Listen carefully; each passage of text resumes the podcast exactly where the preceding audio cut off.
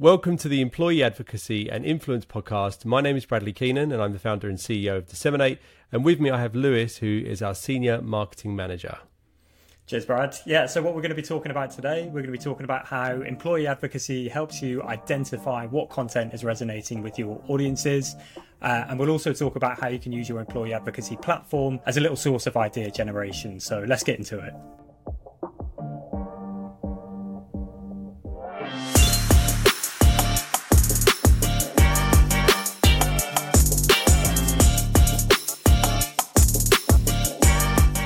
Right, and we're back.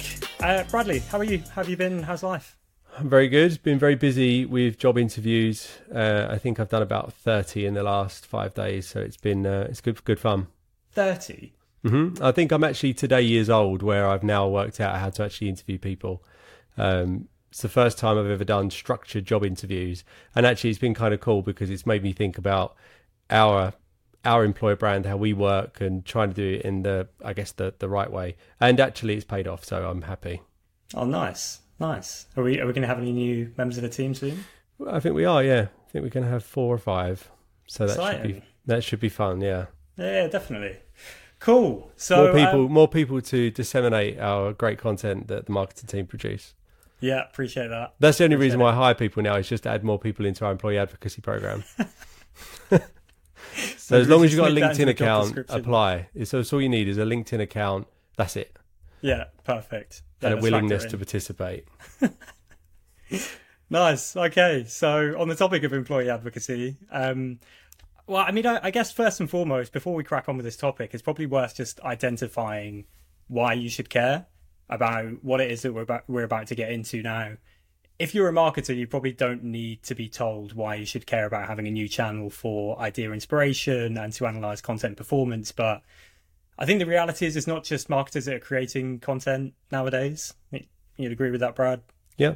Yeah. It's uh, it's like if you're a salesperson, you might be a salesperson creating content, but whatever your situation is, you'll know that creating content isn't easy. It's you know, creating consistently creating content, but then creating content that's original and that you think will resonate.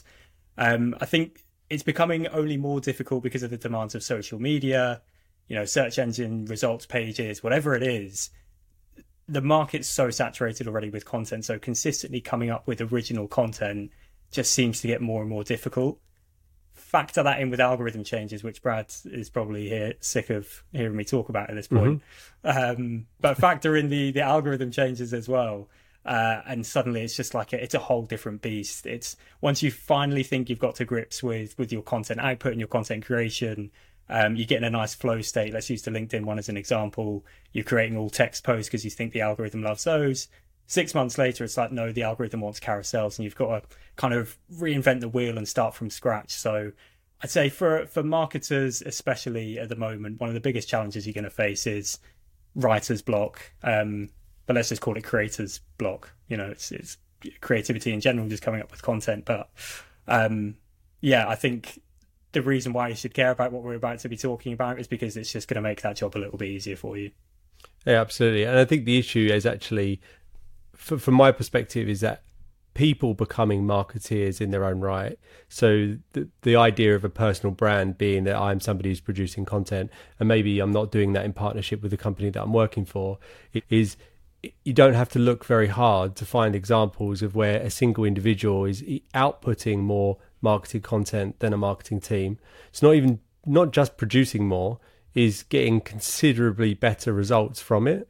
So it's that's kind of in a way threatening to a marketing team because you've got these big budgets, you're producing all this content, yet there's this one rogue person who works in your engineering team who's producing this content and is is going gangbusters with results. So I think actually marketing see it more like they want to produce content more like where people produce content, which is why people talk about authenticity all the time. It's authentic because it is real versus I'm producing something to make it seem authentic, which is actually the opposite of authentic, right? Um, so I, I definitely see people getting that kind of threat by people, but actually, it's difficult for marketing people to produce content because they've got more red tape to go through than a than a person. Yeah, I'd agree. I think there's. I mean, we have it within Disseminate. I've you know given shout outs to the to the sales team on on a number of occasions. It's other people doing it as well, but um, do you know what? I'll name him. It's it's Dan, uh, one of the the sales guys here, who is just constantly creating really decent content on LinkedIn. It's social content, um, but he's just constantly putting in really great stuff. Um, and I'm taking inspiration from that as well. So you're right; it's not just marketing teams that are creating this content. Um, I think something to to bear in mind with with what we're about to talk about is this isn't an alternative to doing market research putting your buyer personas together. Um, you know, if you've put your buyer personas together, you're going to know what kind of content your audience wants, what their problem pain points are, and that kind of thing. This isn't an alternative to that. This is really just to give you some some quick wins, I would say, to make some informed decisions on some social posts when you kind of have that that creative block. Do you think though that there's a there's a chronological order in which okay, so I guess there's a chronological order in which employee advocacy existed, or the idea of uh, let's just call it amplification via employees, just for the for this conversation. So that came after brands producing content, right? So originally, brands producing content, social media come out, people went on social media, then companies went on social media, and then it was as a company we should be posting content on social media, blog posts, or whatever. So the chronological order goes company produces content, then they add on the amplification model of their employees. So the employee is the second part of that fact content factory. But actually, why why is it not like you just said? Why is it not the exact opposite of that? Why is it not? It, social media started within people, so why is it not that we post the content first on our employee advocacy platform, or you know, even if we don't have a platform via our employees, and we test there because the the expo the the brand channel is more finite. You can't post 20 times a day on a brand channel generally speaking. Maybe on twitter you can. On linkedin you're probably not going to do it unless you're you know a research company like ipsos kantar or whoever. Um, so for me it makes more sense to test with your employees find out what the market cares about and the insights take those insights and produce more polished brand content and share it when you know people actually care about that topic. But it's actually most people just do it the opposite way around. Yeah, such an interesting take. It's like working backwards, isn't it? But your employees kind of give you an outlet to test how to test whether your content's going to resonate with your, you know, with your audiences, and you have to assume that your employees are going to be connected people who are within your, you know, target audiences. It won't be all of them, but it'll be a, a pretty huge bulk of them. Something else I wanted to touch on is the with with the current demands of social media and you know uh, the demand for for content, you run into this issue of putting out just totally uninformed content. And by uninformed, I mean you have no reason to be put, uh, creating it and posting it other than to to generate a bit of engagement because you've seen that kind of stuff maybe working on social or ranking highly on on search engine results pages. Um, and I think just having you know something else. So in this case, it's an employee advocacy platform, but having another channel to pull from just again just gives you those easy wins. So if you feel like you're kind of straying from the path a little bit and you're just putting content out for the sake of putting content out, you don't have to start at square one and go back and you know do your market research all over again and you know identify new pain points. Sometimes you can just pull from these these easy channels again conscious of. Do you uh, think that, that the trends, like when we talk about trends on TikTok, or we talk about trends on LinkedIn, the actual connotation of the word trends is completely is completely different in my mind. Like trends on LinkedIn is almost a bad word because it says I'm copying what somebody else is doing and I'm doing my version of it. As where that is exactly what TikTok is. You you you unapologetically do a TikTok thing because it's going a TikTok trend because it's going around. But on LinkedIn, if you do it, it's a bit like, oh, you're doing that thing because you want it's like engagement bait. Everyone's doing the post about you know this thing. Did you see that they're you, in your mind? Are they different? They are. Yeah, it's not something I've thought about until now. But you're right. Yeah, I think maybe it's because it moves quicker on platforms like TikTok. What's and... your worst one you've ever seen on LinkedIn, and did you do it? I think I've definitely written posts along these lines. But do you remember th- this wasn't even that long ago. It feels Confession so time. Confession time with Lewis. What did you do, Lewis? Yeah, I, uh, I, I, I, genuinely don't know if I if I did write anything this corny. We can go into the disseminate vault and find out if you did. Oh yeah, yeah. We'll ask the, the editing team if you can just pull up a pull up an example from my feed. Um, but no, it was the when people were writing stories that just didn't happen. So I, have definitely never done that, but I think I'm guilty of having written a post in that style. Right. So, you know, and it was like a man walked into my office. He was late. He was supposed to be here for an interview. I hired that man. Whatever it was. Yeah. At the end, like those kind of posts. That was me when you joined. Yeah, yeah, yeah, yeah. exactly. Yeah, that's my first post. that, um, yeah, I think I, I do agree. I think they are very different on professional platforms versus like the more traditionally B two C ones. But I think it just it's just because it moves quicker on other platforms. I think people get sick of them on LinkedIn because it doesn't move as fast as other platforms do. So when you see those all text posts and those stories that never happened, that went on for like two to three months. Mm. Whereas a TikTok trend that starts this week, if you jump on it next week, you might be too late to it, and it will be it will be old. There'll be a new meme or a new trend, sound or dance that seems to have taken off since. Um, but anyway, I feel like we're, we're we're straying a bit from the straying a bit from the topic, but okay. um, we'll, we'll throw Rein us back in, Lewis. Yeah, yeah. We'll uh, we'll throw in a break and then we'll jump into uh, how exactly you can use your employee advocacy platform to solve all of these content issues. Okay, so um, let's talk about how employee advocacy can help this problem of, I guess, saturation of content and the or saturation of what I would consider to be commodity content, which before OpenAI was bad, but now it's going to get even worse because it's so easy to produce content now, and actually content that arguably is an okay standard. So if you go back two years, just producing content gave you an advantage. So if you look at the, you know, what we would have been talking about on, on LinkedIn two years ago, it was almost saying, yes, create great content, but just create content gives you an advantage because most people aren't doing it. Now that's not true because it's too easy to create content, but we would refer to it as commodity content. And I was talking to someone about this the other day, and the the best way to describe this, I think you're going to like this one, was when I was a kid, well, a kid, a teenager, I learned to mix right with records. I'm not very good at it. Never become a professional DJ, so I was obviously bad at it. But what happened was with vinyl, mixing on vinyl is difficult because you've got irregularities, right? You've got uh, heat, uh, two identical players play at slightly different speeds. There's loads of different variables, right? So to blend one vinyl record into another is really difficult. So to be a DJ, all you had to be able to do was mix two records together. That was the standard. So you could DJ because you can do those two things.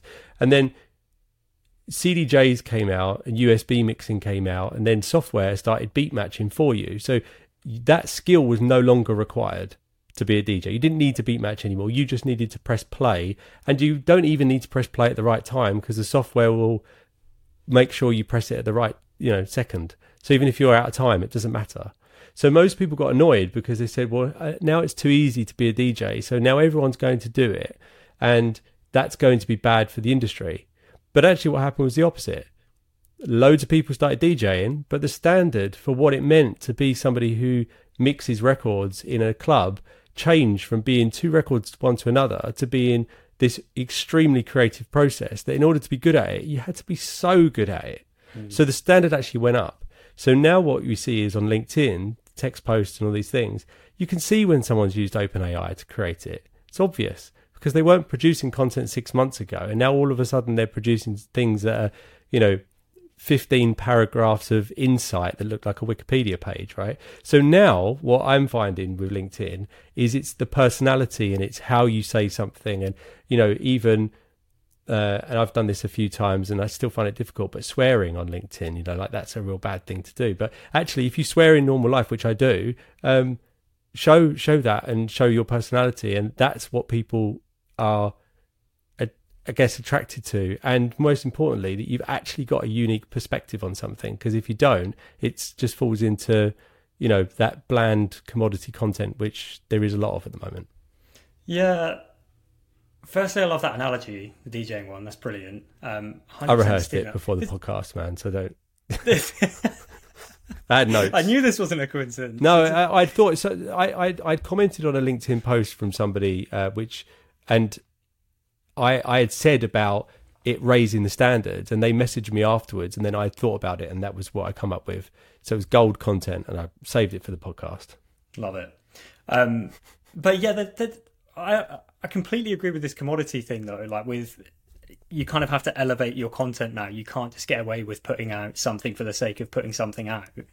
Because I think I saw a LinkedIn post about this the other day, and I'd love to credit the person, but I've forgotten who posted it.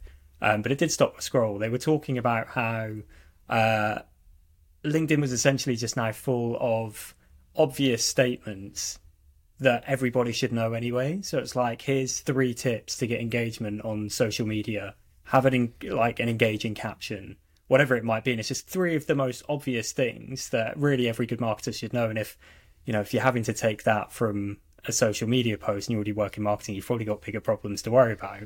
Um, but it is just stuff like that. I think if if I asked ChatGPT, for example, to put together a social post on how to make a, a social media post engaging, I'm sure that's exactly what it would spit out. You're right; it doesn't give you that personality. It doesn't swear. It doesn't add humor. Um, so yeah, I think it, it really does encourage you to kind of elevate your game. It's interesting to hear it, you know, put like that with that analogy. But so if you if you think about that as a okay, let, let's let's use that what I just said as a post by itself, right? It would be kind of difficult to. In fact, I, I maybe someone can correct me on this, but I made that link between my experience of wanting to be cool when I was a teenager and learn to mix versus content creation, right? That link requires my personal experience to be able to put something on it. So if I created a post about that, that's very different to a post if I asked OpenAI, uh, if I asked ChatGPT to create it for me. Now I could say to ChatGPT, I want you to create me a post which links these two things together. But without that experience, then that those things would never be put together. Yeah, where would you pull that prompt from? Exactly. So I think if you if you have employees that are posting and they are doing things which are authentic, then that becomes a source of great content that you can say, okay, there's I've got that kind of embryo idea and now I'm going to expand on it and I'm going to find how to explore that further. And you might use ChatGPT to write it for you. You may do, um, which I don't actually think there's anything wrong with that because it's a very quick way of having structure. But ultimately, you still need to polish that and make it good. That's what I mean about that standard being raised. Is that's where that comes from. So I think if you if you utilize employees to get their perspectives and then use it in your own content, it's the the what's the word the the amount of content you can draw from is just so much more significant than if it was just one social media person trying to do it all by themselves. Mm. Yeah, I don't think. I mean, this might age terribly because Chat GPT could become a, a much bigger uh, issue and thing in well, no doubt the months and years to come. Yeah, exactly. Um, but at the moment, I don't feel like it, it is the problem. Like if you are using prompts just to give you a little bit of inspiration, like you said, so long as you're adding your own take and you're adding a bit of personality, in my mind, that's no different to reading a blog about how to put together a great LinkedIn post. It's no mm-hmm. different to downloading a template you're you're literally just using ChatGPT to give you the template rather than going to uh, a blog and, and downloading it. So. I think the the thing that I find interesting with it, not to hero my record uh, um, analogy one more time, if I'm going to, um, that that idea of raising the standard, to me, where social will go is hopefully, I, I like more video content, more personal stories, things that can't be replicated. So if you can encourage employees to create authentic content that they're actually doing themselves, and you might use the rest of your employees to promote that content, whether it's sharing a video of somebody talking about, we spoke about this on the, the last podcast, you know employer branding content whether that's a day in the life of or, or, whatever. But if the rest of the employees are seen to be supporting that they're far more likely to share content that is about a co-worker and celebrating their success than they are just saying here's our latest blog post or um, you know we've got a special offer or whatever whatever the worst version is of uh, asking employees to share content. Um, so having that kind of personal touch i think just makes an employee advocacy program that much more likable for the people who are involved in it. Yeah, and your social content in general, it just becomes much more likable, much more authentic. But I think how employee advocacy and specifically a platform helps with this and how you can identify it. We should probably just start by saying that an analytics suite or just having analytics within your employee advocacy platform is a must. I'd say most good employee advocacy platforms now will incorporate some form of analytics. You don't need anything that's I mean, it's great if you have it, but you don't necessarily need anything that's overly in depth. You just need something to tell you what your top performing posts are, which shares from employees generated the most engagement, you know, things like that. It's something that we've pulled from in the past. I mentioned it earlier about uh, one of the sales guys, Dan, putting out great content. But we've done it in the past going through our, our analytics suite. You know, we use our own employee advocacy platform. I've jumped into it before, seen uh, I think it was Craig again. I'm shouting out another one of the sales team, but seeing that he'd uh, shared something, just a personal post through the platform that generated heaps of engagement, and it wasn't something that we I'd curated for the platform or anybody else had curated for him to share. He just posted his own personal post through the platform, but that to me was a great indicator. And the analogy that he used as well in this post was brilliant. Um, if I can find it, we'll pull it up. Um, but the analogy that he used was brilliant, and I just then went on to create social content for the company using his post as inspiration because I was able to see that resonated. You know, Craig's connected to a load of our uh, target audience, so let's give it a go. And sure enough, you know, it was a, a piece of content that was well received. And also, people people sharing something. So you could have the same piece of content shared by, say, let's say ten different people, and they phrase something slightly slightly differently, slightly differently, slightly different. Um, and that that tells you the best way of saying that thing so we we have a phrase where we, we, we refer to a data discovery, right, which is where we do an exercise with clients where we show them how engaged their workforce is on social or how active they are on social. So sometimes I refer to it as a data discovery call, and sometimes I refer to it as a uh, activation report, social activation report. Right now, at the moment, I don't really have any data of which one of those two words makes people feel a certain way. The emotion I guess I want them to feel is curiosity, right? Because I want them to, you know, engage with us and find that out. So if I was to post about it through a hundred employees and half of them say social activation report, the other say uh, data discovery, I've got some data to tell me which one of those two words invokes the emotion that I want. So when I post it as the company, I've got a bigger data pool to to test with.